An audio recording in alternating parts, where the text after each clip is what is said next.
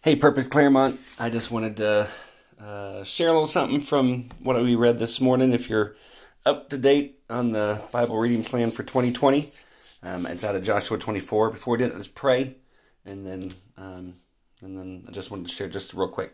Let me pray. God, thank you for your word. Thank you that your word is the best commentary for your word, especially when we get to tougher verses, that we just keep seeking truth from your word. That you're the one that gives it. God, you're just awesome, and thank you for giving us your word that we might know you better, might know your heart, know your mind, at least to some degree. You haven't revealed everything about yourself because we couldn't handle it if you did. But what you've revealed is absolutely incredible. We love you, so I pray that you would be the one that reveals truth in this time. We pray this in your name. Amen. So if you were reading in Isaiah 24, this is where one of the most famous verses of Joshua is. It's 24, I think it's 15. It says, but as for me and my house, we will serve the Lord. That's kind of one of those verses that makes it onto paintings and doilies and Afghans and throws and cards. And I mean, it's like this is one of those biggies.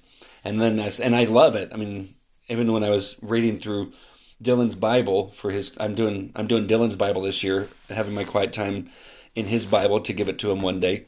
And even that, I put an arrow down to the bottom on the margin. It says, we serve the Lord. Like we as our family, we serve the Lord. And so, man, make that commitment. Okay, so he challenges the people. It's like, if you want to, serve him. And if you don't, then don't. But as for me and my family, we will serve the Lord. He goes on to explain it and go to verse 16. Then the people answered, far be it from us that we should forsake the Lord to serve other gods. For it is the Lord our God who brought us and our fathers up from the land of Egypt, out of the house of slavery, and who did those great signs in our sight and preserved us in all the way that we went and among all the peoples through whom we passed. And the Lord drove out before us all the peoples, the Amorites who lived in the land. Therefore, we also will serve the Lord, for he is our God. And man, if I was Joshua and I heard like everyone, hundreds of thousands of people saying, no, we're going to serve the Lord. We serve him. He's our God. We've seen what he does. We've seen how he's provided. Man, I would be paying attention. But it's weird how the first thing that Joshua says, look at verse 19. But Joshua said to the people, you are not able to serve the Lord, for he is a holy God. He is a jealous God. He will not forgive your transgressions or your sins. If you forsake the Lord and serve foreign gods, then he will turn and do you harm and consume you after having done you good. And the people said to Joshua, no, but we will serve the Lord. Then Joshua said to the people, well, you are witnesses against yourselves that you have chosen the Lord to serve him. And they said, we are witnesses. And then he goes on to say, well, get rid of your foreign gods. It's like you have to change. I mean, let me read it. Verse 23, he said, then put away the foreign gods that are among you and incline your heart to the Lord, the God of Israel. There has to be a change. Followers of Jesus, there has to be a change. It's not just enough. Hey, I go to Sunday services or I go to midweek services or I have a Bible study or it's like, is there a change? When he says, hey, why don't you get rid of your foreign gods? Those things that I'm encouraged that there were those who were following Joshua, that he had to tell them, hey, get rid of your foreign gods, because it's a good reminder that we need to get rid of those things that are starting to move up in our priorities that become competitive with God in our lives. He says, put away the foreign gods that are among you and incline your heart to the Lord, the God of Israel. That's intentionality. I have to incline my heart toward God, not just think that because I've surrendered to Jesus, I automatically will. There's always a battle. There's a fight going on. So incline your heart to the Lord, the God of Israel. And the people said to Joshua, the Lord our God, we will serve, and his voice we will obey. And so Joshua made a covenant with the people that day and put in place statutes and rules for them at Shechem. Now, here's the verse that kind of might have shocked some. When you go back up to verse 19, where he says, you are not able to serve the Lord, for he is a holy God. He is a jealous God. He will not forgive your transgressions or your sins. And if you stop there, if that's all that you read, you'd sit there and go, wait a minute, I thought God forgave. And you start freaking out that God doesn't forgive. Like he's not a forgiving God. But guys, he is. So that's why it's so important when you read verses in the scriptures, you go, wait, what does that mean? And it kind of shocks you. It takes you back. Read the rest of the Bible, like find truth in the rest of it. So what we find is that God does forgive. So you go to 1 John 1:9, if we confess our sins, he is faithful and just to forgive us our sins and cleanse us from all unrighteousness. You jump down to Ephesians 1:7, in him we have redemption through his blood, the forgiveness of our trespasses according to the riches of his grace. You go down to Isaiah chapter 1, verse 18. Come now, let us reason together, says the Lord. Though your sins are like scarlet, they shall be as white as snow. Though they are red like crimson, they shall become like wool. You go to Psalm 103. It's one of my favorite passages that talks about the benefits of knowing God and what he's like. And when you read in there, it's like, okay, as high as the heavens are above the earth, so it's like so huge or so massive is God's steadfast love for you. And as far as the east is from the west, so has he removed our transgressions. So we have a God who forgives. And so how can you take those verses, and there's so many more that just talk about the forgiveness of God. I mean, Jesus' whole coming was that we could be forgiven and put right with God. That's the whole heart of the gospel. How do you then go back to Joshua and he says, he will not forgive your transgressions or your sins?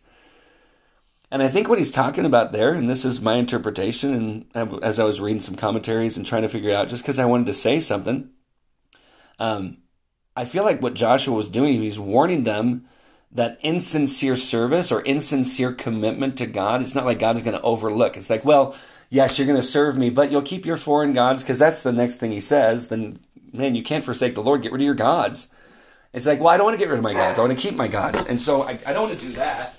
And so I'm just going to keep serving my foreign gods. I want to live however I want to. And he's like, you can't keep thinking that you're going to follow God, you're going to serve God, and then at some point you can do whatever you want. He's like, he doesn't just brush sin under the rug. So don't think when I hear that, when I see that word forgive, it's not like he never forgives you. It's like he's not going to just forgive like easily. It's not like I can live however I want. He is a forgiving God, but you can't just go about saying I want to serve God and then live however you want. And especially, I mean, think about it, when Jesus when he tells the disciples and teaches them to pray, and he says, forgive us our trespasses as we forgive those who trespass against us. And lead us not into temptation, but deliver us from the evil one. And then after that, he's kind of saying, yeah, but, and then when you think about, like, if you're not going to forgive others, don't expect your Father to forgive you.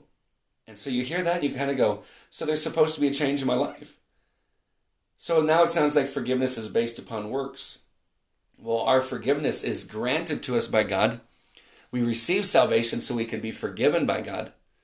But I don't take advantage of God, and I don't take advantage of his grace so that I can do whatever I want because he has to forgive me. I should be in such constant gratefulness, like eternal gratefulness for what it is that he's done.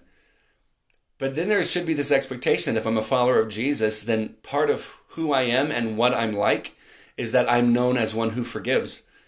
And it all goes back to the gospel. So if I'm going to say I'm a follower of Jesus, then my desire is to live like Jesus. If I'm living like Jesus, then I look at how Jesus lived and know that Jesus came and he forgave people. He forgave people of their sin. And say, well, yeah, but those are what he was ministering to. But guys, when he's saying love your enemies, pray for those who persecute you, he forgave people in the midst of while they were attaching him to a cross.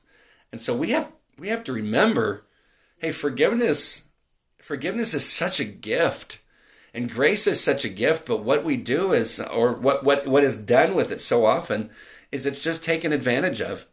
And because I've said I wanted Jesus, and I had some experience at a camp when I was 7, but nothing's changed, and I don't really follow him, and like, was it real? Was it a real surrender of your life to Jesus, or was it just some words that you said because they told you to say it, and you did it, and I mean, for some of you, yes, and it was real. And maybe you've wandered off and you're taking advantage of God's grace. It's like you're cheapening grace. We don't ever want to do that. And so when I read that, I thought, oh, I don't think that it's saying that, hey, he'll never forgive you. He's just not going to look the other way while you live however you want to. Why? Because he's a holy God.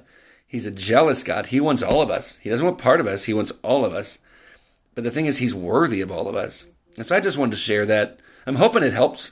And I hope it's a challenge. Like, I should be striving to live my life in such a way that, man, I'll sacrifice whatever's necessary to live like Jesus, but not because that's what a Christian does or that's what I'm expected, but because that's how Jesus lived. And because I love Jesus, I want to do those things. I want to be a person who extends grace because Jesus extended grace by coming for me. I want to show mercy because it's by God's mercy that I can even have any kind of relationship with him.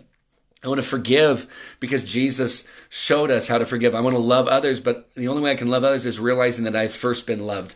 And it goes back to the gospel. It all goes back to the gospel. So I just wanted to share that. I know it's a little longer than what I said. I just want to share real quick. But for those that have been, they've had to listen to me preach ever, 10 minutes compared to 45 or 50 is a much shorter. So guys, I love you more than you know. And so excited I get to walk this life with you, and so excited that we're continuing to go through the Bible reading program together. If you haven't already, man, you can jump in right where you are. You can go to purposeclaremont.com, and at the top, you'll see the menus, and on the very right, you'll see the 2020 reading plan. Click on that. You can download PDFs, or you can email me at brianh@purposechurch.com to be added to the Google Calendar that we set up for the Bible reading program so that you have it on your Google Calendar. You can, and when you click on it, you'll have the links that lead you to the readings. And if there's a video, you'll be able to watch it right there. Okay, guys, love you guys more than you know, and we will see you later.